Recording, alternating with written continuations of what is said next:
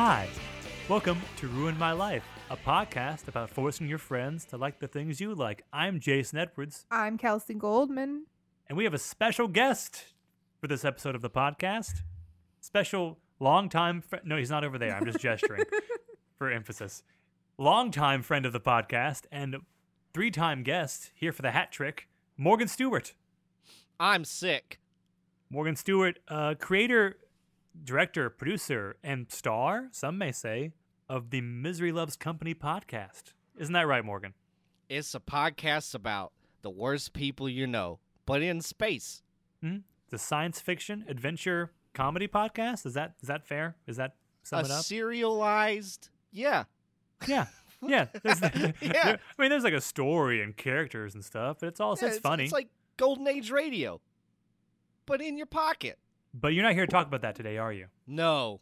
But Morgan, what are you here to talk about? The Pixies! The- The modulation and r- tone really reflects what we're talking about. That's true. 'cause It's quiet. It's quiet. It's And then quiet. it's and then it's loud. It's so loud. And there's Well- a guy in the background just going, ah! yeah. Morgan, tell us about the Pixies. Tell us about your favorite band, the Pixies. the Pixies are a band, and they, they've been around kind of since '86 and 2004. Uh, they invented alt rock, and and uh, they're the reason that the radio sucked in the mid to late '90s. I guess that's more Mm. Nirvana's fault, but they made Nirvana, so who cares? Right. The whole thing is that Nirvana basically took the structure of Tame and completely like jacked it for all of their songs, right? Yeah, and then made two or three at least good ones. oh, Take that, Nirvana fans. controversial. So Morgan, you made a playlist which you gave to me, well us. Yeah, But this was my first experience with the Pixies, so yeah. I'm saying me. How'd you Um, like them? I I mostly positive. Like there were some songs I liked a lot, and some that I was like kind of eh, and some that I could do without. But you know, there weren't Yeah. as many of those. To be fair, and and this is to everyone out there, I sent them around 50 songs, uh, Mhm, mhm. and all of that together was probably about 12 minutes. yeah, the worth Pixies of they listening material. they get in and they do their job and then they're out. they like a two and a half minute song, which you know I'm into. So, You some don't of need more than two and a half minutes, do you? Uh, this is not my first experience with the Pixies. It bears mentioning, and also I guess maybe bears mentioning that their name is actually just Pixies. But I'm never gonna We'll get, get to that. I'm never gonna get that. Okay, we'll table that. Oh, for well, now. actually, you know what? We should preface this right away okay. because some nerd is going to be on your SoundCloud getting mad about this from second one. Okay. Here's okay. the thing 4AD decided after their first album or their EP that they were gonna, gonna be the just gonna be Pixies because it worked for throwing muses and they it, it- no one cares. They just did an interview two weeks ago where they said they don't care. I'll we, I'll send you the link. You can put it in your thing. Lay it to rest. Nobody cares. They're the Pixies. They're Pixies. They're Puxies. It doesn't matter. It's Okay. okay. You heard it Let's- here we're 1st putting nerds. It to bed right don't, now. Don't come after us, okay? So I have seen the Pixies twice in concert, Morgan, with you both times. Correct. Um, uh, despite that fact, I actually don't know their discography very well. So this Yeah. was an educational moment for me too, and I'm excited to hear your. I, I kind of just want to hear because I know you love the Pixies, Morgan. I've known Love that for Pixies. a decade plus. You know, going on Right. 12, 13 ish years now. And I realized I was I was talking to Kelsey about today, and I realized that I, to me, it makes perfect sense that the Pixies are. Would you say they're your favorite band, Morgan? Is that fair to say? I think so. That's fair to say. Yeah, to me that makes perfect sense, but I could not actually verbalize why that is. That's a. I can't either. Okay, I'm hoping over the course of the next, let's say three to four hours, we can really get to the bottom of this. Please, can we not go for three to four hours? This is our first five-part episode. Two to three. Um, I I discovered the Pixies because of Jason, much like many things actually. Mhm. Because we were playing Rock Band in his basement, and he was like, "Hey, there's new DLC." It's Doolittle by the Pixies, and I was like, Okay, "Who are the Pixies?" before- goes, before- "They did the Fight Club song." Before anyone judges me about any of this, I want to remind you it was 2008. Okay, Yeah. it was a different time. It was George. time. It was George Bush's America. But yeah, we downloaded all of Doolittle, and uh, we just played through the whole album. And after each song, I was increasingly blown away by how much I loved every single second of what I was hearing, and also failing to play on expert I, drums. I had actually forgotten this is how it happened, and it, but as you Mm. described it, it's all coming back to me, as Celine That- Dion would say. that shit really blew my balls off the first time I heard it. I'd never heard anything like this before.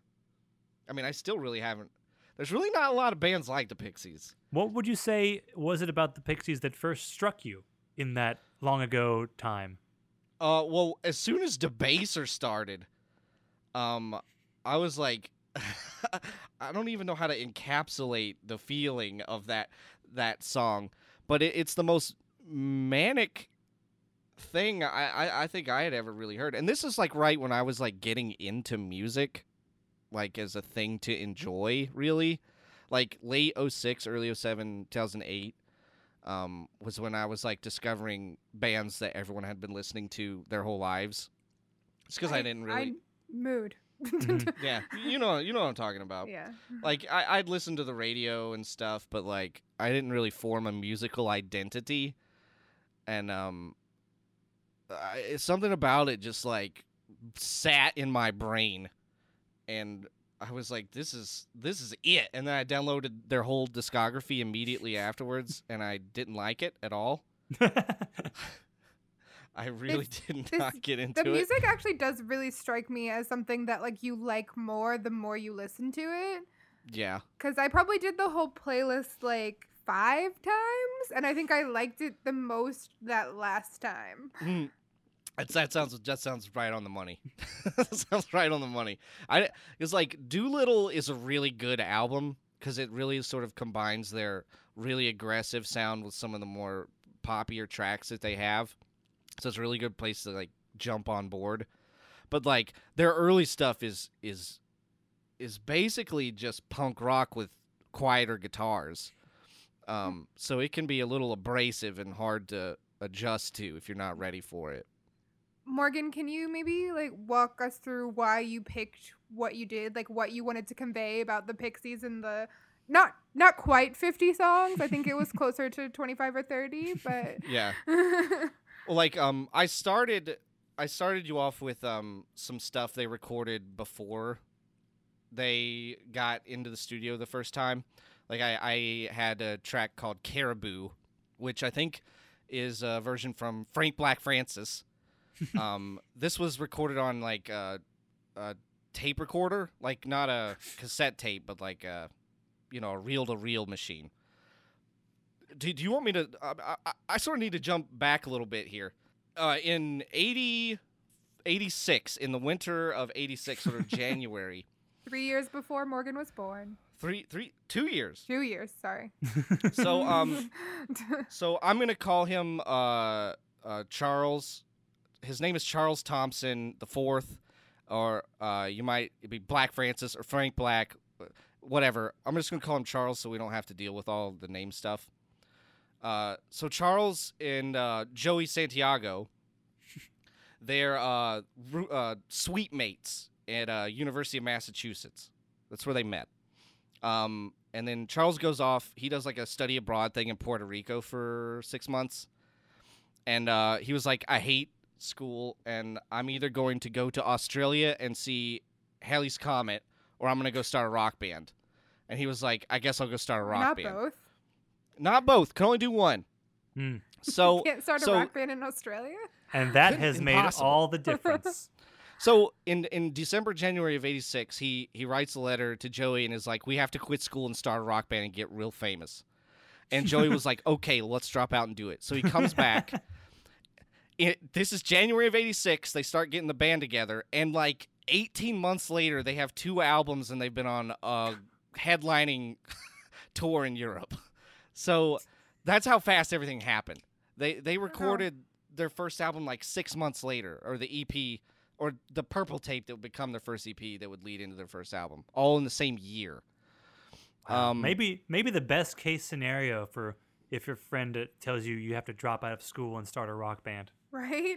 They they did the thing. They were both working in factories in Boston at the time, and they got to do the thing where they went to work and were like, "Hey, we're rock stars now. We quit." they both they both did that. They decide they're going to start a band. They uh, they put out advertisements in the local paper asking for people who like Husker Du and the Jesus and Mary chain.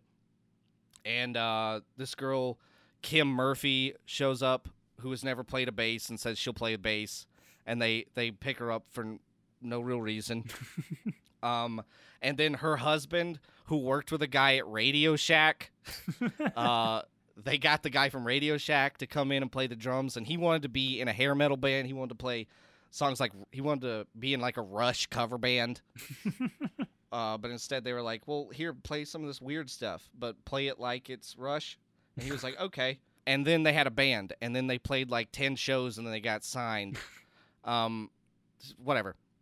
so, so this this first track I gave you was uh was Caribou, and that was from these reel to reel recordings they did before they recorded the Purple Tape, which led into the first EP, which is called Come On Pilgrim. Basically, uh, Charles was really into like this guy. He did like Jesus Freak songs. Um, he had an album called Why Does the Devil Get All the Good Music? Oh, Um, um, oh shoot, Larry. I want to say Larry Norman. Larry Norman. Yeah. He does like folk, um, rock stuff, like that late '60s, '70s, like Jesus Freak. Yeah, he did. I wish we'd all been ready. The Yeah. maybe the best song ever written about the rapture. so he loved that guy. They recorded a cover of one of his songs for the Purple Tape, and it's the only track that's never showed up anywhere. Um, really? Oh man, I can't. I didn't even know that. That's really interesting. Watch what you're saying. I think is what it's Huh. Yeah. Um, Wow. so that was like a really big influence. That's sort of why all the in the first few albums there's all the biblical stuff, but oh, we'll get into That, that. that's putting it pretty lightly. yeah, d- lightly. Um, there was so there was some biblical stuff in the first few albums by the Pixies. Yeah, sure. My immediate reaction to songs like Caribou is that, oh, this is nice. Oh, wait, I don't like being screamed at when I'm listening to music. You got to repent. I, I don't want to. Too Not when it's being yelled at me like that. Caribou is a song about Caribou is important for this particular thing that I'm doing because it has a spiritual successor way down the line in this Mm. podcast, and we'll, we'll get to it. Mm. Anyway, they do these reel to reel recordings, and it's just Charles and his guitar, and he's sort of like singing where everybody else's parts are going to be, and it's sort of like laying out what they're going to record the next day when they go in to do Come On Pilgrim. Um, and that sort of leads into I put Caribou on there again, the studio version, Right. uh, Subbacultcha and Down to the Well, which didn't actually appear on the EP. And I put Ed is Dead and Levitate Me because Ed is Dead. Uh, at the time uh, when they were first getting together, Char- Charles was really into this thing called automatic writing. Um, and it's sort of like the same kind of thing that, like, it's like one of the signs you're being possessed, right? well, well, no, it's just like you just write whatever comes to mind. It's like free writing, basically. And the idea is that the song's already in your head and you can just pull it out. And that's how he wrote almost all these songs. It's just Mm. like Okay. he That didn't tracks. they're Yeah, all yeah. first draft like he just writes them down and they go.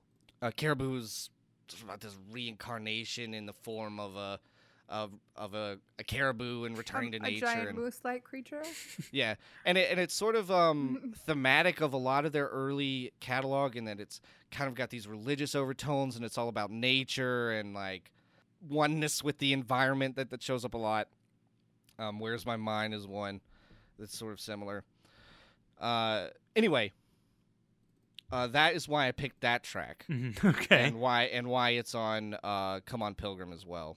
How long did he continue to write songs that way? Because even looking at their most recent stuff, I kind of it does often feel like he's maybe doing a little bit of improv when he's like writing the song. Yeah, Like, let me tell you about Catfish Kate and uh, uh and the time before when she was just She was uh, just uh, Kate. just Kate. Yeah, yeah, yeah, yeah. yeah. There just we go. Kate. Now I'm on a Um, roll, baby. Through, through his early solo career, and then th- once he bec- once he left the Pixies and started doing the Catholics, Mhm. um, that was when he's sort of focused more on his songwriting, Maybe I'll write a song. hmm. Yeah. Hmm. and no one liked it. yeah. Honestly, the, the stuff you gave us from his uh, work with, as as Frank Black and the Catholics kind of is missing a little bit of that that oomph. What were? Can you remind me what songs those were? The solo stuff. Yeah. Um, I believe I sent you "Hang On to Your Ego." Uh, I want to live on an abstract plane. All my ghosts. Uh, dog in the sand. I liked them, but they were down in my ranking. Yeah. Well, I, there was more. Uh, they're more like blues rock tracks, I, and I'm really. Than into that. don't worry, you're not alone. Also, Dog in the Sand was I had on my list of like I think I've heard this before. It was very big Okay. at the time. Because I had Really? four, I I mean, four big and- songs on that list of I think I've heard this before. So um they recorded the first album at Fort Apache, which that was it for Boston. That was like the big thing. And like a lot of bands, if you're familiar with alt rock, they recorded there. Like um, Radiohead recorded Pablo Honey and some of the bands there. Ruby Horse, Throwing Muses, They're- They're, the peak of their career. Jr., the Mighty Mighty Bosstones, Weezer did some of their Pinkerton stuff, Yo La Tengo, Soul Coughing, Billy Bragg, The Cure, Miracle Legion, Juliana Hatfield, Warren Zevon, like all these guys, all recorded in the studio. It was a sort of joint venture between this guy. His name was uh, Joe Harvard and uh, Gary Smith. Um, and Joe Harvard is such a central figure in the early alt rock scene uh, in sort of like Boston and uh, I guess to some extent Seattle that like he spent like the last 10 years of his life just basically writing an encyclopedia of all the stuff he saw and like was a part of um and it's is that is that a, is that available to purchase? Yeah. Um, well, it's all online. Uh, you can go to. I think it's still up. He died recently. I think late last year. Um, like at he was super young, like sixty three, and he, he hadn't even finished it. And it, I believe it's still online. You can still read it, but it, it's it's just like, hey, I was at the recording when Radiohead did "Creep," and it sure was wild. um, he was everywhere and every single band that you like from this era he probably recorded at least one or two tracks of Hmm. um so this guy gary smith he had seen them at clubs he saw them the very first night they performed they were introduced as the puxies uh, they they made 17 bucks and he saw them their first show and he basically got with them instantly so this purple tape goes out which we just talked about um, it's 18 tracks. They recorded that in like a, a day and a half. Gary Gary Smith, the guy who he was sort of with Joe Harvard recording this stuff, he passes out this tape. He sends it to everybody. Uh, this guy Ken Goes. He was in Boston, and he had just gotten the the Throwing Muses signed with 4AD Records, and it just so happened that Ivo Watts the head of 4AD Records was in Boston, sort of doing some work for Throwing Muses. So Ken goes, takes that tape and gives it to Ivo Watts, and he's like, "I know you just signed another band from me that's also a rock band, but these guys are really good." So he gives it to Ivo Watts. Ivo Watts listens to it. He basically just he says one time he just put the tape in um in a tape player and just walked around with it for a full day, and was like, "I gotta." These guys are too good. They're too good. So he they get signed like immediately. Um, Ivo Watts sort of takes the purple tape, he cuts it in half. They release it as "Come On Pilgrim," and it's only available in the UK because they didn't have a US distributor at the time. Um, it doesn't sell really well in the US because it's available by import only, and no one knows who the Pixies are. Um, but in the UK, it immediately sort of becomes a hit. and this is still like the mid '80s, right? Yeah, this is still '87. Oh, Um, so they've been at it for uh, not even a full year, like six months. wow. They mid '86 they had a full band together, and then right in '87 they record "Come On Pilgrim," and then they go right into Surfer Rosa, um, their first album. So they they go on tour in the UK like right away with Throwing Muses, who are really big over there. And by the midway point of the tour, they switch headline acts, and the Pixies are now Throwing Muses are opening for the Pixies. Um, so as soon as they come off that tour, they're like, okay, let's get you to record an album. Uh, this is still the same year. This is still '87. Um, so they get uh, with uh, Steve Albini, and they record uh, Surfer Rosa. Um, and a lot of people would say, I think a lot of like Pixies Pixies fans will say this is their best album. I don't really think so. Um, but it did have their biggest single, which was Gigantic. Um, Yeah, we That know it was big, but what was the name of the track? oh! so Gigantic is about a girl who really likes big black cocks. Um, Uh, That's not a Morgan. Morgan, please. BBC. Okay. BBC's, sorry. Our audience Um, is savvy. We can just use the terminology. Okay. So that's what the song's really about. Um, It's it's But what's it it, it's, sound- it's about it's based on crimes of the heart, right? Crimes of the Heart. Which which a well that's the- I mean the play like the play. No, it's about a woman who really likes black dudes. Wait, that that's the plot of Crimes of the Heart. Look, I Is it? know I know you're coming at this from a decade plus of deep fandom, but I did see this on Wikipedia today. so yeah, maybe I don't know. Stop mansplaining this to me and take se- take several seats. And I didn't know And that. honestly, Morgan, that's tea. And this this thing with Gigantic is going to lead into some bigger issues down the line. Bigger So- than gigantic. Oh boy, Bigger than gigantic. that'd be massive, colossal even. The um at this so Kim Deal, uh, she used to she was married when they got together when they Mhm. started the band. She used to come to shows in like a dress and like makeup and introduce herself as as Mrs. Kim, her husband's last name, because it irritated the punk rock people so much. um, they didn't like that because it was Uh. anti-feminist, but she was doing it as a bit. Doesn't matter. So Kim uh, is wants to be wants to have a band. Her twin sister had played drums with him for a little while, but it didn't work out because she wanted to be in Kim's band, not Charles's band. Um, she's a songwriter too, and she's got musical chops, and she can sing. And the sort of dichotomy between her like really smooth voice um, and you know Charles's like "Ah!" sounds is like really integral to sort of the chemistry of these first two uh, two records. It's a weird, um, as you so you sort of alluded to this earlier, but it's a weird like combination of things. Yeah, Because I think if you tried to, I mean, I, I've heard it described the Pixies like their sound early on, especially as basically like punk rock meets surf rock. yeah, oh which- yeah, which is but surf rock's a huge influence on Yeah. all this, and you can hear it That's very kind clearly. that's kind of reductive, but if you want to describe it to somebody, that'd probably be the best way to get at it. Because otherwise, you would just be saying, "Well, it sounds like alternative rock or college rock," but Yeah, they invented- invented that, so it's that- not yeah, really so- not really helpful. But surf, surf rock definitely. Um, i- if you put the Beach Boys upside down and shook them for a while, uh, there you go. They covered a, a couple Beach Boys songs. That um, Um, that hold on to your ego. That's that's a Beach Boys. That's a Brian Wilson song, Yeah. right? Yeah, Yeah. Which is on the and playlist. the Pixies did a Mhm. version of that before like they it. split up, but it disappears. Oh. It goes away. With Gigantic, this is not atypical for them at the time because they're really working well together. But uh, Charles writes the song, and Kim like adds stuff to it, and she sings it, and it's a big hit.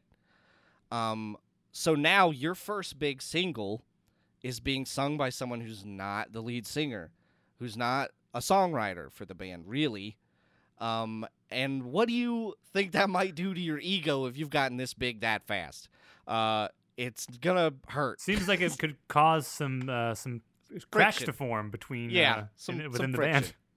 and you will not hear Kim really on a single ever again. You're just not going to do it. Especially, you're not going to hear her one where she's singing lead. She does a couple B sides after this, but she does not lead a single ever. Well, again. well, I don't hold on, Morgan. She made a triumphant return alongside the band itself in 2003, I believe. oh, we'll get to it. I don't want to skip ahead, but uh, there's there's a there's a Kim fronted single, maybe the most important and yeah, probably the best song they ever released, if we're being honest.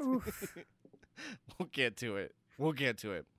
So, put, a, put, a, um, put a pin in that. I think that's put a pin in there. kind of a shame because she has a very good voice and She she has a great voice. it seems like they have good songwriting chemistry because that's a good song. yes, it is. People and love they that song. did. But here's here's what happens. So you have gigantic. It's really good. People really like it. But Kim is okay with being the bass player, um, at the time. But after this song comes out, you've got all these people coming up to her and being like, "Hey, how come you don't sing as much? How come you're not doing this as much?" And it starts to dig into her head.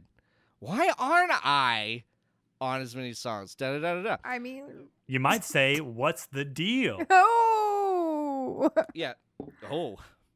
Anyway, this is sort of this already. Their first album is really sort of a a crucial point where things are are already starting to to fray.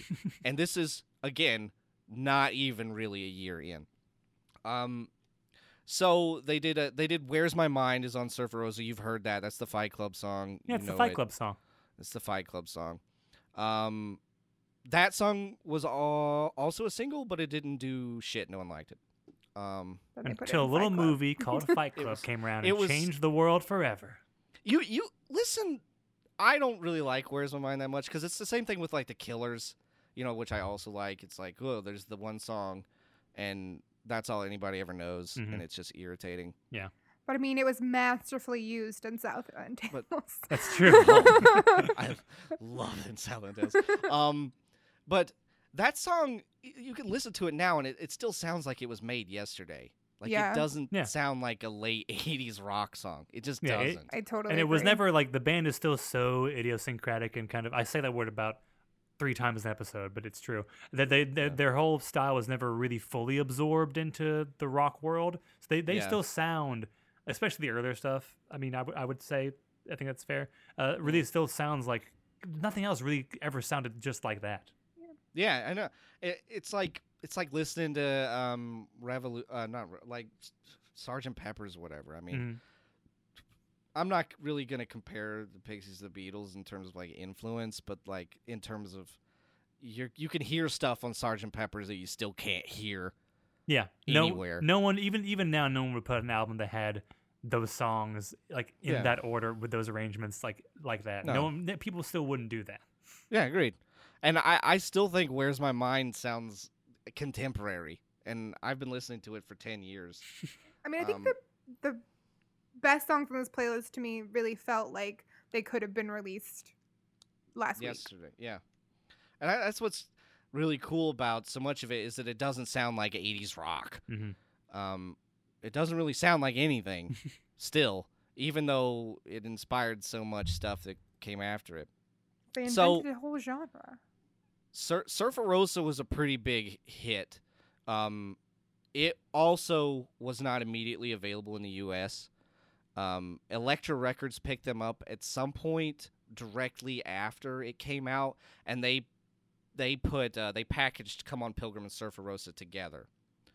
Um, Steve Albini was the producer on this, and uh, he did not like the Pixies. He hated them. Um, this this I'm gonna read this direct quote from you. This is he put this out in uh, I think it was Sounds.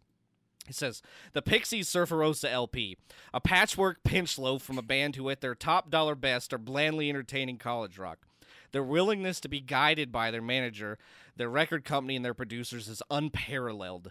Never before have I seen four cows more anxious to be led around by their nose rings. Except that I got to rewrite their songs with a razor blade, thought the drums sounded nice, and managed to get Nate the Impaler on the LP as a cameo.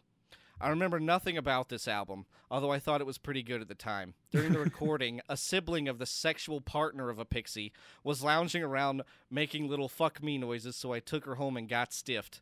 I seem to remember that their Filipino guitar player was Pro Marcos, but I could be wrong. The album took me a week, maybe two. I made fifteen hundred dollars. Um, Who is this?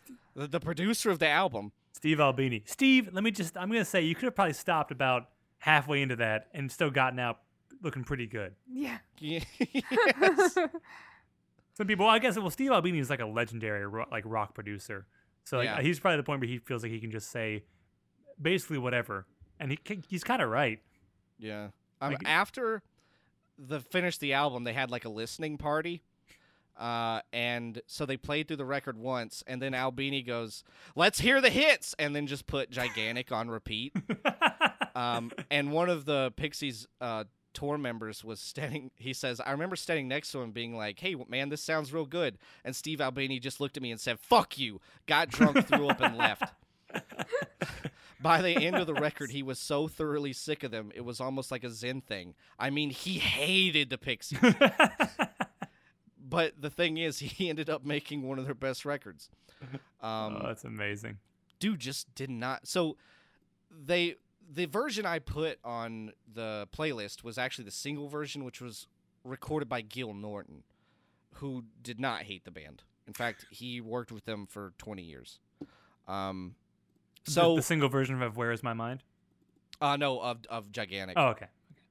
Um, I think it sounds a lot better. I, I, one thing I, I Surfer Rosa for me, and it's really popular in the Pixies fandom, this album. But I think the production sounds really dry in a lot of places, Mhm. and it's probably their most hit or miss album for me. Because I mean, you got songs like um, Tony's theme.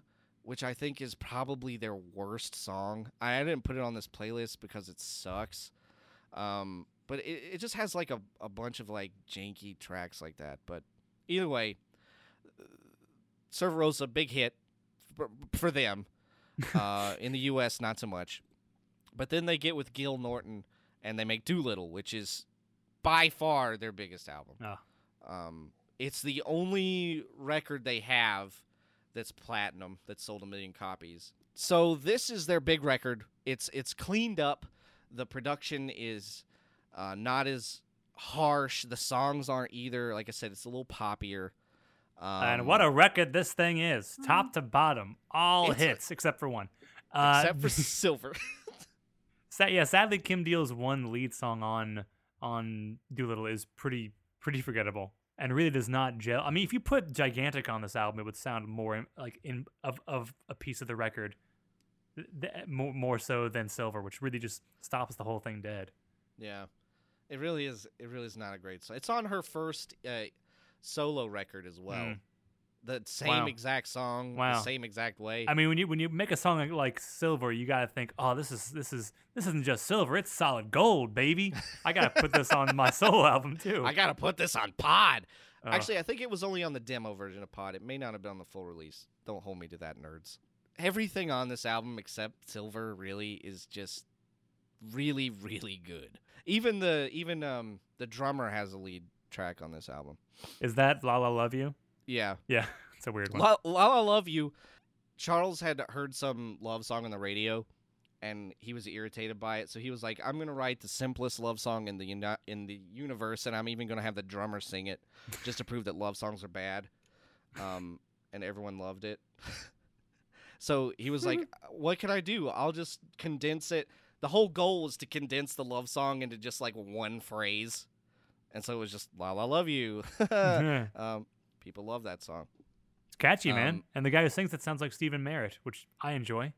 Oh, coincidentally, Oh, I'm glad you mentioned uh, Stephin Merritt. There was one other person who played drums for them, uh, Claudia Gonson. no, The- no way.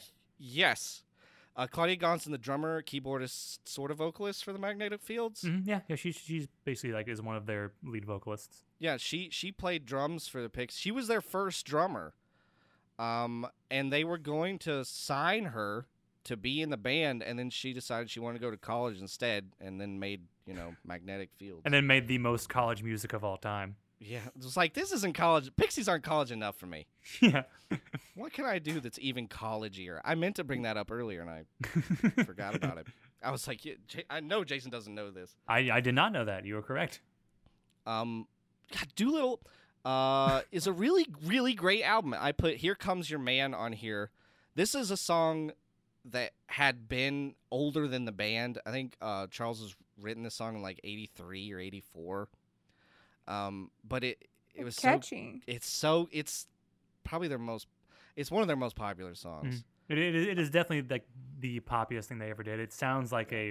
I mean, you you say most of their catalog could have been released yesterday. Well, this could have been released 50 years ago. It's true. Yeah. Uh, it does have like a classic like 60s pop or rock feel, and it is you know I I'm really you know, I'm, I'm outing myself as a pretty like lame person here, but it is maybe my favorite of their songs because it is so poppy, but it's, It's- it's but it's so well good. constructed. Like they could have like it really shows you they could have if they, well, maybe not, but it, it feels like based on the song second favorite they could have just songs. made pop songs like this for their entire career and done pretty well. Yeah. well. 'Cause I did It- rank the ones I liked. Yeah.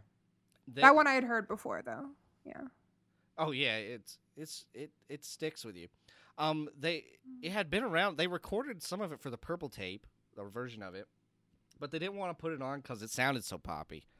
Um, but Gil Norton loved it, uh, the producer of this album, and, and he wanted them to release it as a single. Um, and they ki- Charles just didn't want to do it, and then he made them put it on the album, and it's really good. It just it doesn't sound like a lot of their other stuff because it's it's like unabashedly a folk song.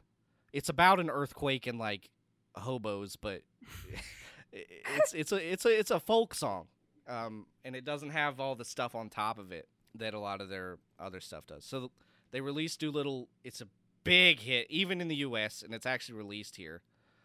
I say big. I mean, at the time, it sold like 350, 400,000 copies. For like an alt rock Yeah. album. Yeah. um. Oh, that didn't tore- exist yet as a genre. Yeah.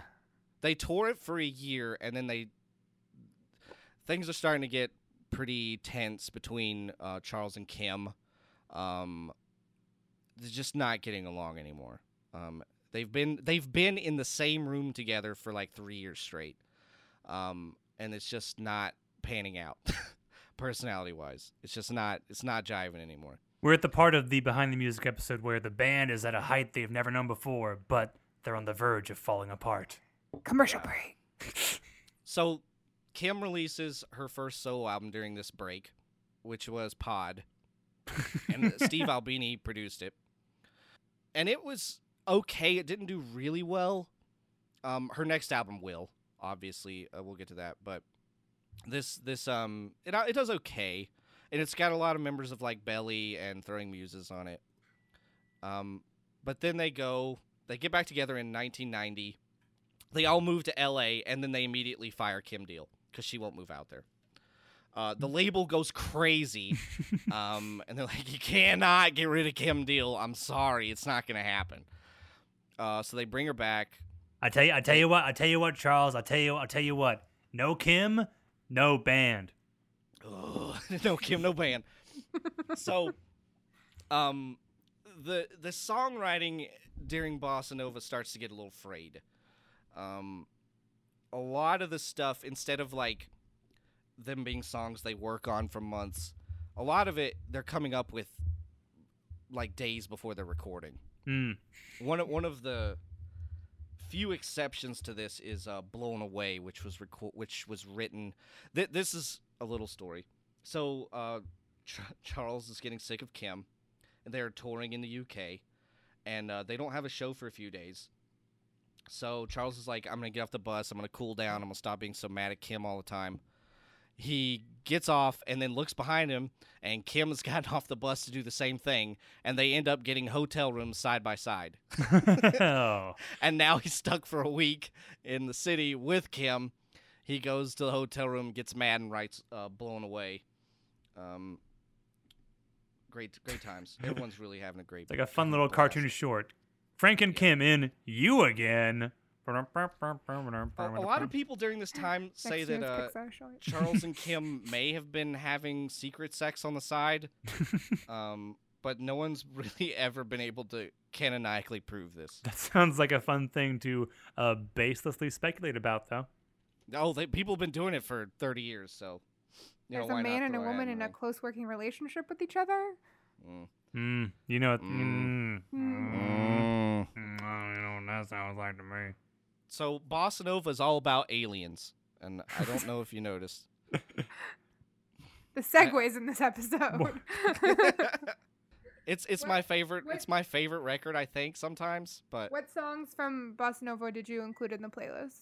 well, I include "Dig for Fire" because that was um them trying to write a Talking Head song. I thought, oh, that might appeal to certain members of our speaking audience.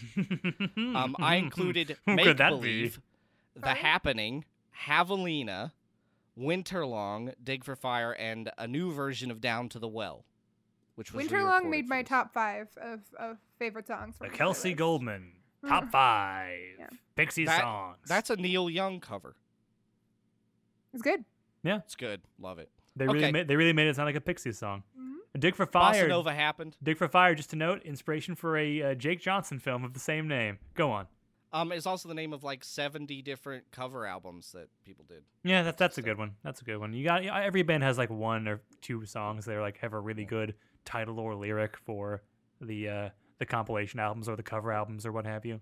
Yeah. Bossa Bossa Nova was not as uh, well received uh, as Doolittle, if you can believe that. It, Hmm. It's the most surf rock album they have. Uh, I really like it, but it doesn't sound like their first few records for sure. I like that, that implies that when Frank Black is or sorry, Charles Thompson III is on autopilot or if he's like under stress, just just just needs to crank out some songs, he just like shifts into surf rock mode. Just Yeah. comes Brian Wilson. I think that, yeah, yeah. Aliens. rock music, the they wrote the lyrics for that. He just improv the lyrics for that as because they had the music, but they didn't have any lyrics. He was like, "Well, I guess it's your mouth's a mile away." Uh, I don't know. Let's do it. Um, Trompe le Monde is the next album on this uh, known, on known, this playlist. known by some fans, i.e., Jason Edwards, as the one with the eyes on it. So Morgan, on this one, you had uh, you had you had another version of Subbacultcha. Is that right? Yeah, and I that I wanted that on there so you could hear because at this point the band is not communicating. Uh, Kim is pers- basically persona non grata here. She's not doing anything, and I wanted you to be able to hear the difference between the early version of Subbacultcha, which is basically a duet with Kim, and in this version where she's about this far away from the microphone, uh, and you can't hear her. She's barely in the mix at all. Yeah. Um, and I wanted I wanted that to sort of, I wanted that to be Huh. Yes, a, an auditory illustration of the band's fractured state. Very nice. Yeah. Very nice.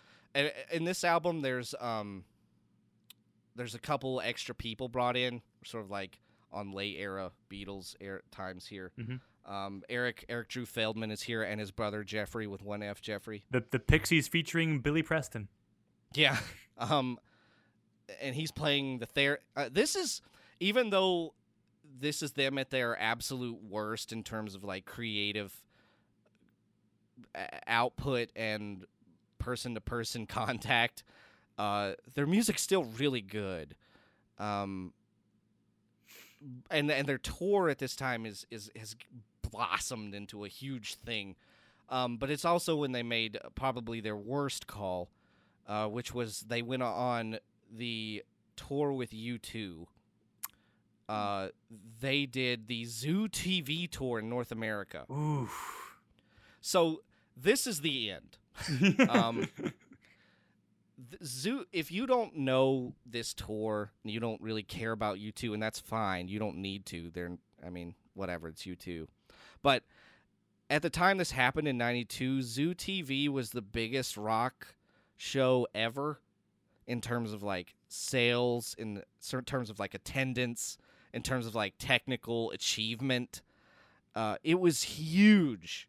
Uh, and they asked Nine Inch Nails to be in it. Oh, I should mention. Do you know what happened the day after Trompe le Monde came out? Nevermind by Nirvana came out the next day. no. Would That's you rough. care to guess which album has has has had a bigger Ooh, impact on the world? Um, it didn't. It, it was a bad time. Um, you were talking about the Zoo TV tour. Yeah. So uh, they go out with U2, and we're talking like 30,000, 50,000 people at this show. And like when the Pixies would come out to open, there'd be like five, 600 people there. Oof. Like, no, even when they did shows in Boston, where they were from, nobody was there to see them. It just didn't happen. There, the the guy who owned 4AD Records, Ivo Watts. This is this is a direct quote from him. He goes, "Oh God, why does it always happen?" I remember I remember before that Throwing Muses were opening for REM and being in the audience with Throwing Muses coming on stage, so excited they were touring with REM. They both like each other. Audience is gonna gobble it up. The place was a third full. I felt so strongly that this never works. You always get so excited the idea that this is going to do them so much good that this is going to expose them to a bigger audience, and it just never fucking works. You're like- playing a half em- half empty arena where no one cares. Um, that was direct quote from him. He says, "I never learned my lesson." I U2 only paid them seven hundred and fifty dollars a show, and they were making thirty. They were yeah, 700 That's bad. They they had to pay ninety five thousand dollars to do the show, uh, to Okay, be in in bad. this tour. Are you kidding me? U2 was like the biggest rock band in the world at that Yeah. point. yeah. They made thirty three million dollars. Um, the first six months of this tour, Oh my and they paid the God. Pixies Wow. seven hundred and fifty bucks a show. So everything's kind of everything is really the band literally is not talking to each other. No one is talking to each other. And I mean, can you Kim- imagine? God, you're you're playing like stadiums and you walk out and there's like 500 people scattered around like in the upper reaches of the stadium, like the seats. It did that not. seems It didn't. Hand, morale was at an all-time low. and the thing is, U2, even though Bono was like a, a big fan of the Pixies, they never actually talked to them during the tour. oh, that's Um, great. They, at the end of the tour, they in North America, uh, they had a boat party, and the Pixies were gonna be like the guests of honor there, but then the boat left without them. Oh. so the Pixies weren't even on the boat.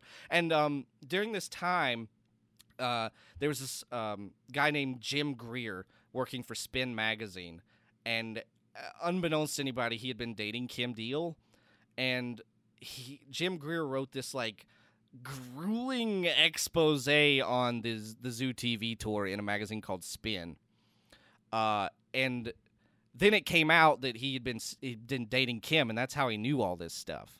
Basically, because of this magazine thing, I mean, the, the Pixies were going to break up anyway, but this uh, this magazine was like a big embarrassment because they were just in the middle of the tour, and now everybody in U2's camp hated the Pixies, like, and they were they literally put like signs up that said Pixies can't go past this point, and uh, it was it was really embarrassing.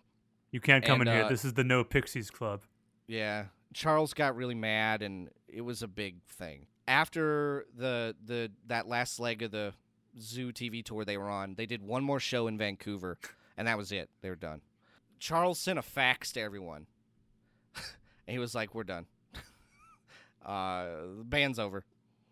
Um, and everyone else sort of just had to go with it, except for Kim, who got the Breeders back together, and they did Cannonball, which was a massive alt rock hit. Oh. That album was platinum, and it did really, really, really well. To to put in perspective, um, Doolittle didn't hit platinum status until last April. Ooh. wow. Um, and and her first real record after the Pixies, you know, sold a million copies in like two years. Hmm. Uh, I mean, That's it was weird. I like- wo- I wonder why Kim's not in the band anymore. Hmm. it's so Hmm. weird. Can't think of Um, a reason. Well, yeah. Well, so Frank Black, or he's going by Frank Black now. He releases Frank Black and uh, and Teenager of the Year because he won a Teenager of the Year award. Um, and As, they as a teen, as a teenager, to be clear, not a in teenager. the present. Okay. as a teenager. They don't do they just don't do well, uh, really, um, especially in in terms of the Pixies. But his output during this period is he did something I think it's like 16 albums after the Pixies broke up and before they got back together. That's too many. From 93 to um I mean, he's got like 7 or 8 solo albums, like 5 or 6 with the Catholics. Um, then he did uh, some with his wife Violet. They did they did a band. Um, I can't think of the name of it right now. Grand Duchy. Um, Kim was in. She also did the amps when the people from the breed when her sister went to rehab and then she went to rehab. It's a whole thing. You don't really necessarily need to know this for this show, but there you go. And then um, 2003 ish to Mhm. 2004 ish. Here we go. Here it is. yeah, this is it. Here you go, man. The climax of the whole story. We've been, The- everything's been building to this moment. It's all so clear in hindsight that it could it could not have played out any other way but this. this. This is the only way it could happen. Um, Charles was on a radio station in England, and they said, "Hey, are the Pixies gonna get back together anytime soon?" And uh, and he said, "Yeah, we get together all the time and jam." this is a direct quote. I forget what I said, but it was like, yeah, we get we get together all the time and jam. And somehow that got interpreted as they're doing it. They're getting back together. Suddenly it was on fucking CNN the next day. It was in the New York Post. And then everyone was calling me like, "Is it happening?" And then I was just like, "Well, yeah, what the hell? Let's do it." That's so, beautiful. Just you're you're in, you're in an interview and someone asks you if the Pixies are getting back together, and you say, "Oh yeah, we're getting back together to do a whole new album right away." and everyone's like, "Holy shit, the Pixies are getting back together to do a whole another album right away!" It's on CNN. Alert the media! Alert the media! Alert the media. Um so So they, they got extra, extra! Read all about it. Pixies back together. Pixie. So if if you want any further um clarity on how all of their lives had dovetailed into basically just squalor and um none of them had any money. They were all broke.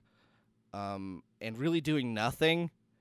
Uh watch Loud Quiet Loud. It's a documentary. I think it's free on on YouTube. Hmm. Um Kim had just gotten out of rehab for being addicted to drugs. Um, Charles was doing solo albums that only Catholics fans cared about, and they're a different breed. Um, To be clear, that was the name of his band, right? Yeah, Not Frank like Black he and the Catholics. Like making music for Catholics. not making music for Catholics, but with them. Uh, Uh, Wait, the- but pa- sorry, s- quick sidebar. Is there a group of people who are just fans of that band? yes, Wow. big fans. Uh, Um, if you ever go to the Frank Black forums, uh, they, can't see They- it happening. okay, I mean, can't, and I can't believe they all listen to this podcast. they're they're a very small group of people, but Yeah. they are they exist and they are passionately upset at the Pixies reunion because Charles has said multiple times he's never going to do another Catholics album.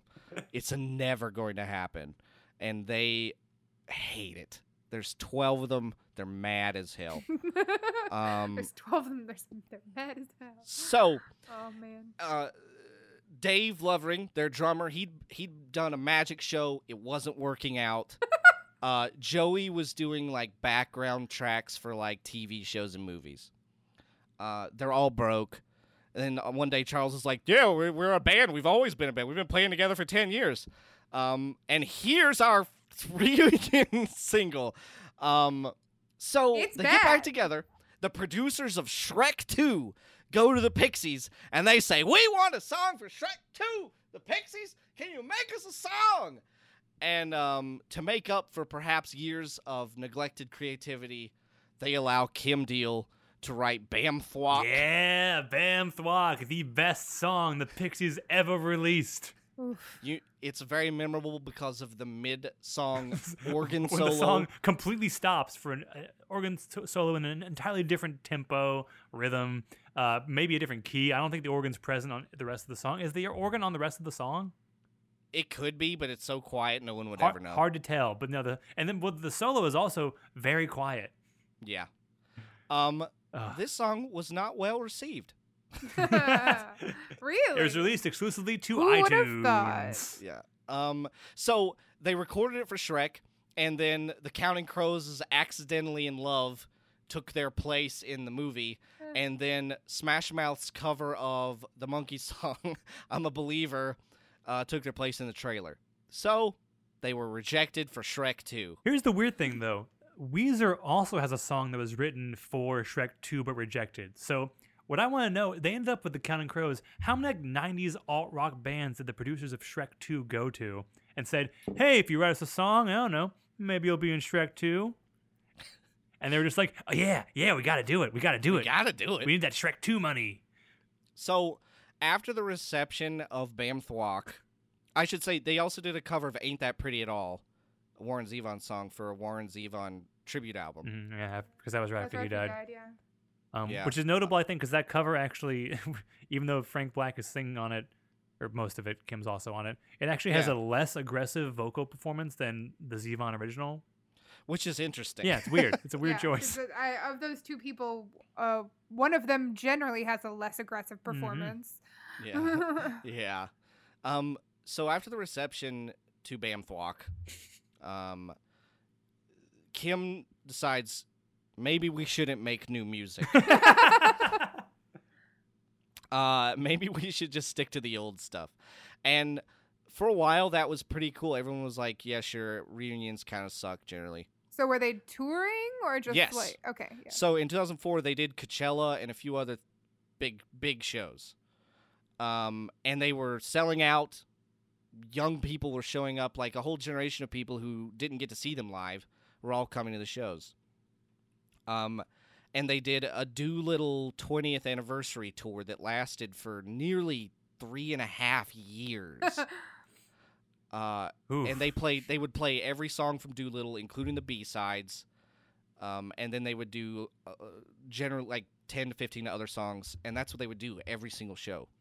And they did that Doolittle tour almost longer than they were together as a band originally, just that one tour. wow. And by the end of it, uh, they were like, "We maybe should do new songs." Uh, Can we just can we just Kim- pause for a second to imagine Yeah. how Steve Albini reacted when he first heard Bam Thwok? I bet he nearly shat himself inside out. Just shat Uh, himself. so let's take a minute to enjoy our own personal versions of that, and we can move forward. they um so they finally get Kim to agree to record new music. They go, they fly to England, So they struck a, start- they struck a deal. struck a deal. They're gonna get, get they're gonna they get Gil Norton back. Gil Norton Hey, says, "I Gil's want you back, to baby." imagine that you've been on the planet of sound this whole time." that you got stranded up there. And we'll make a song about you coming back. I will make an album about you finally leaving the planet of sound. So they record a couple songs, then Kim's like, I quit. Bye. um and then she just fuck she just leaves. She's gone. And they're in they have all the studio time paid for. And now they're like, well, what do we do? So they they fly in somebody to do the vocals for um Bag Boy, which I put on the playlist here, along with Blue Eyed Hexe and uh, Women of War. Um, Bag Boy is just dropped out of the blue one day in 2014. I, I like Um, I like Bag Boy. It's I weird. there's love just it. there's just some guy on there because it sounds so much like Kim's vocals, or at least Yeah. it's the same tone. Yeah. It's because they recorded that song with Kim. Uh, She was on it. um, and then when she quit, they were like, well, I guess just take her out and we'll put somebody else in. Who? I don't know, just somebody. But then they didn't do that for any of the other tracks. They just recorded them as a trio. so, Indie Cindy, they decided to have an innovative release strategy of putting all the songs out on EPs. I, I'm uh, innovative in quotes. Um, no one liked it. Uh, Indie Cindy was the beginning of the no Kim, no deal era of Pixies fans, in which I vomit profusely. Oh, when when when people decide to be huge babies about it. Yeah, they're like, if there's no Kim, there's no band. I disagree. Bands change. Yeah. Bands change. You cannot like the band after she leaves, but they can't not exist. yeah. Yeah. Um, she wasn't the main songwriter. Um, her the last few albums they did, she wasn't even a prominent bass player. I don't know. I don't think it's that big of a deal. But um, That- that- not not that big of a what? there you go. That's your one. That's it. We got it. Cut the feed. We got him. um, Swarm. I- Swarm. if you listen to Trompe Le and then you listen to Indie Cindy, there there's some continuity there. wow. and two- I- uh, uh, describe a thing that I am less likely to do. Yeah. Right, well, that's fair. Um, I'm going straight from fair. Trompe Le to Indie Cindy. I'm gonna have a hell of an afternoon. yes. Um, but I, I think it's it's con- congruous with their previous work. Mm. Um, it's not as loud, um, and there's lots of stuff that that Charles has taken from his blues rock times. The the songs are a little slower, but they're also 30 years older. Um, so I don't know. Anyway, they hire Kim Sh- Shattuck of the Muffs, who just died uh, Oh. three or four months ago. She took over from Kim. So they're like, oh, you want you, want- you want a Kim? We'll get you. Oh, we'll get We'll you a get Kim. Kim. We'll get the best Kim money can buy. she was really good, and her and Charles got along really, really well. They did some concerts together as a duet, and they're really beautiful. They did like acoustic shows together.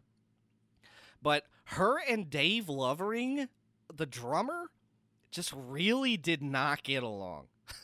uh, they, they just he hated her, and basically he What, was did like, she not like get rid of magic?" Yeah. So they get rid of Kim. Again. Uh, they get rid of Kim again, and then they hire uh, Paz Lenchantin of A Perfect Circle. Uh, she gets hired, and the day they hire her, they bring her into the studio to record "Women of War," which was a free so- uh, free record day track they did. Hmm. I think it's a pretty good track, Yeah, it's pretty good. considering that she had joined the band 30 minutes before. I think it's really good. Yeah, she sounds good considering. She, yeah, she just. I guess. Well, she's been playing with, I guess, Maynard Maynard for years at that point, so she's used to. Yeah. Um, uh, well, I I, don't, I want to do a joke here. I actually have never listened to a song by A Perfect Circle, or maybe Neither have I. a single song by Tool. Well, we'll fast forward here. They do Head Carrier in uh, 2016. Uh, I don't really like it that much. It's notable for one track, I think, which is all I think about now. Um, Charles wanted Paz to to sing a song. She said she would if he wrote it about Kim. So Oh, he wrote basically an apology to her for being the person that he was when they were big oh. and um, it's really notable in concert because it has the same opening structures, as "Where's My Mind," and people always cheer, and then it's a new song and they get mad. Ah. When we- when we saw them play um, with, with Weezer, actually, Yeah, they played Um, it then. they played they played then, and it was really it's like they played it like early enough into the show that like either it, it either could or could not have been "Where's My Mind," and people Yeah, like the people got like all hyped for it, and then uh, the disappointment was a beautiful thing. oh, palpable. and I think I think it's a really pretty song. It's good. I actually I like that one and all all the Saints. Right, is also from that album. yeah. Yeah, I enjoyed those two songs actually. They're really. I think they're great songs. They played all the Saints at the New York show. Huh. Um, Head Carrier uh, is not really super well received. A lot of people don't like Paz at this time. Mm. Um, Mhm. it's whatever. They go back in the studio this past year and do Beneath the Eyrie. Uh, I think this is their best album that they ever Mm. did. Um, Um, I will say that Daniel Boone is the best song on this playlist. I legitimately liked it and listened to it like 16 here, times. here you go, Kelsey. So this is the full circle thing. Um, Daniel Boone is a sort of spiritual uh, sequel to Caribou, in that um, it's it's it's taking that reincarnation motif, and instead of instead of being apart from the world, instead of being out in nature, whatever, it's it's about the person re- realizing the beauty of the place they're in. um, he he wrote this song. He was on the way to the studio. Charles was, and it was really early in the morning, and there was lots of fog, and uh, this gigantic uh, deer came out of the woods and stood in the road, and he almost hit it. And uh, and he imagined that he did, and he died. And and he wrote Daniel Boone, and I think that Daniel Boone is the best song they've ever written. I, I mean, it of was my limited exposure, I would agree with you. yeah. I'm gonna It's- say I did not expect you two to be so aligned on this band. that is a, a, a genuine pleasant surprise to me. And I, I mean, on Graveyard Hill, the, one of their, I think the best single they've done since Trompe Le Monde. Mm, it's great. Also, also in my top. Yeah. Uh, Um, Long Rider, um, and, and and this album, top five, Long Rider. it's, so it's so good. good. Under the Marigold, so good. They they, I'll, I'll get that in just a second. I know we're we're running short on time. Um, the this album they did a podcast to sort of like walk the record as they were recording the album, and um and, and Charles has made a lot of strides in not being such a tightwad control freak asshole. Yeah, Um, he he delegated a lot of stuff in this album to Paz, and they worked together on a bunch of tracks. Long Rider was one of them. Under the Marigold, So it was kind of a Dang it, Boone. Paz cast. a Paz cast. um, they work they work really well together, and I think their chemistry is better than the chemistry he had with Kim, even at their peak. I really, really do believe that. They play great together. A- Again, I've seen them twice in concert now, which is a lot considering I again don't know a ton of their Yeah. songs. But I mean, that first show we saw when the because we went, um, I I went to see Weezer that show, which was that that uh, half of the concert was honestly a little bit of a disappointment for various reasons. The Yeah. Weezer But half? the Weezer half, yeah. Oh. But the Pixies half, like they got out there and they started playing and they played for a little less than an hour and they made they got through like thirty or forty songs because they just yeah, went and they did not stop for anything and it was they played great. It was all fantastic and high energy and like everything sounded great. Uh, and i was so i've never been more like pleasantly surprised by a, a, a band Band at a concert before. for, yeah, and yeah. they were great. And then we saw them in new york and that was a little bit So- marred by the the energy of the crowd. Yeah. That was a a really great two thirds of a show, and then the last third got a little violent. Well, because the pixies make music that is angry but not like that high energy there's no real release for it this is my theory Mm. anyway so I- people I people go there to with the show and they get like sort of like they get amped up and they get antsy and they get full of like you know frank black's uh his, his emotions and his his thoughts and words and then His they have internal they have, rage. they can't but they can't like mosh it out because there's no real space for that in their music so Yeah. they just get all all like jazzed up and bothered I'll say that the first time I saw him when he came out at that Weezer show, I was in something akin to religious awe. And this guy's like a fat bald man. He's like four feet tall. And i mean uh, when, when he looks I like he, look, he looks like a dude from boston It's like a dude from Boston. When I saw him, I literally couldn't speak. I was like, I can't believe he's a real person. I can't believe he's a real person. Um, but that, uh, they, they're on a tour right now.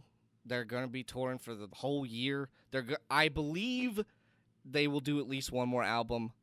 I believe that. Uh, two maybe. I don't know, but I think they got at least one more in them, for sure. And if it's as good as Beneath the Eyrie, I'm on board with it. Um, Under the Marigold, that song, they did a whole separate record with Beneath the Eyrie that was just like B sides and like stripped down tracks because they used to put out a lot of B sides. They have a whole album that's just B sides and it's full. It's like 19 tracks. Um, and they sort of missed that element of record producing, so they did the second album. Uh, and the the Catholics fans, the Frank Black people, love it because it's a lot blues rockier. It sounds like his indie his solo stuff, um, and I think it's really good too. I think it's really good too. And uh, some of the tracks just went on Spotify. I gotta say, one of the most uh, enlightening things from this whole tale you you've woven across the, the, the, the decades and centuries and millennium is that the, the the idea of the Pixies as a Boston band it was not something I really knew, Yeah, but it makes a lot of sense yeah, considering their music is very dark and gloomy and religious, but not like faithfully or spiritually religious, just like the Mm. iconography and the parts about you hating yourself. yeah. It's all very it's all very Boston. very Boston.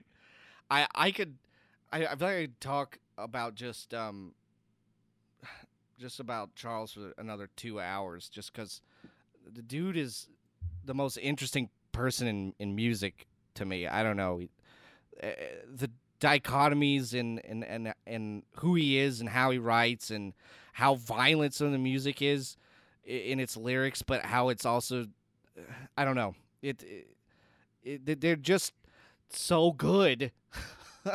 they're so good. Um, but that that's the, the the discography of of the Pixies. That's the disc- that's all of it. Well, well, well told, my friend. that was good. Yeah, a- Anthony Fantano of the Needle Drop said of Beneath the Eyrie, "The reunion is bad. It's time to quit." Mm. I hate him.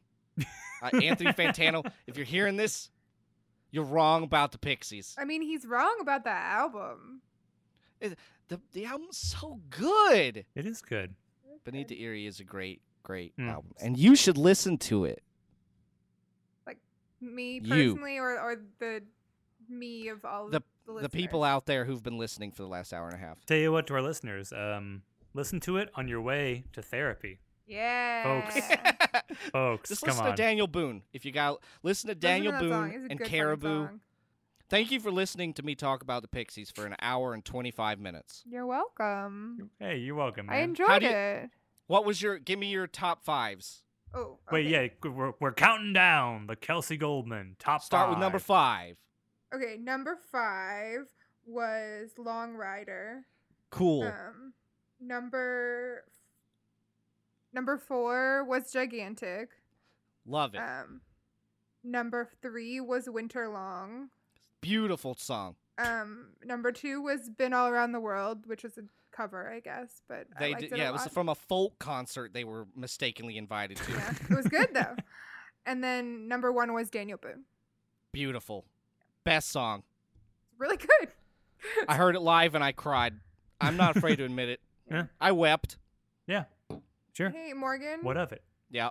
have you ever listened to the Tragically Hip? Yes. because the, the I, they're one of my favorite bands, and that was like a lot of these gave me similar vibes. That's which fair. makes sense because I guess they were active around the same time. But Yeah. I think they recorded it at Fort Apache. Morgan, thanks for coming on the podcast again. Hey, no problem. Sorry I gave you 60 songs. Hey, it's okay. I had fun. cool. Do you, Morgan? Do you have? Can I ask you this? Can I ask you a question I've been asking you for a few years now? Yeah. Do you have a podcast? I have a podcast, and not only do I have it, it's already finished.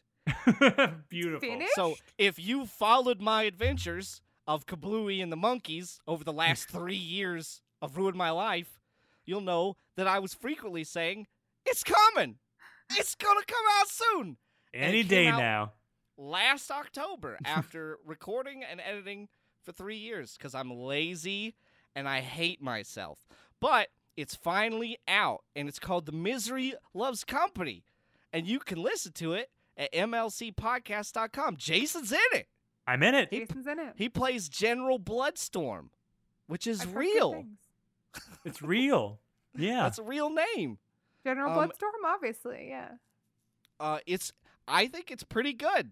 I was mad at it for a long time, like a couple years, but I think it turned out okay.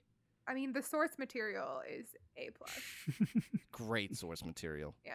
Great source material. But it's like Star Trek if everyone um was the the bad guy. I don't know. It's really good. It's like Star Trek if it was like three Boba Fett's, Three Boba Fett's. but And Star all, one- Trek? but they're but yeah, but they're all dumb. And one They're of them all is so dumb. one of them is made of don't know. rocks. One of one's them's made of of rocks, smoke. one's made of smoke, and the other's got four arms because that's a character trait. Tale as old as time. Yeah. Uh, but Anyway. yeah, no, I fi- it finally came out. It finally happened. And you should all I'd listen to love for you, Kelsey, to be in season two. I'm asking you right now, live. Ooh, on the Oh, air. This is a, this is a scoop. that's exciting. Yeah, sure. She said yes, boys. Yay! Yay! There we go. Excited to See- see, what kind of in- part I'm going to receive. You'll, if it's anything like Sarah's, I'll ruin it forever. oh no. And that's the Uh. way the cookie crumbles. Well, Oh. Now you know. Now you can see Kelsey in season two of the Misery Loves Company coming out this year. Exciting. Boom! How hear about her, that? Cast, can't see her. casting news delivered here to you Yeah. live. There you go. And now you know. Thank you for having me on Ruin My Life for a third time. I will be here again as soon as I can. You, uh, we got to do that wrestling. Thank one. you. Thank you. Oh, we're gonna no, Oh, we're boy. doing. I'm doing wrestling next time, so get ready. It's gonna be an AEW show. We're gonna have a great time. I look forward to it. Thank you, Morgan. No And- problem. And thank you to Danny About of the Weeping Willards for use of their song Outside in the Rain from their self titled album available on Bandcamp. And thanks to Carly Sussman, who designed our logo. You can find her work at carly-rose.com. Rate, review, subscribe, like, follow, etc. But most importantly, folks, you got to do one thing and one thing alone, and that is go, to therapy. Go. Go. Go. Go. They wish I would go ahead and fuck my life up. Can't let them get to me. And even though I always fuck my life up, only I can mention me. They wish I would go ahead and fuck my life up. Can't let them get to me. And even though I always fuck my life up, only I can mention me. Only I can mention me. Only I can mention me. No. Okay. You guys ready? Oh my god, is that Fork? Is Fork here? Yeah. Can I talk to Fork? Yeah. Oh man, Hey, man.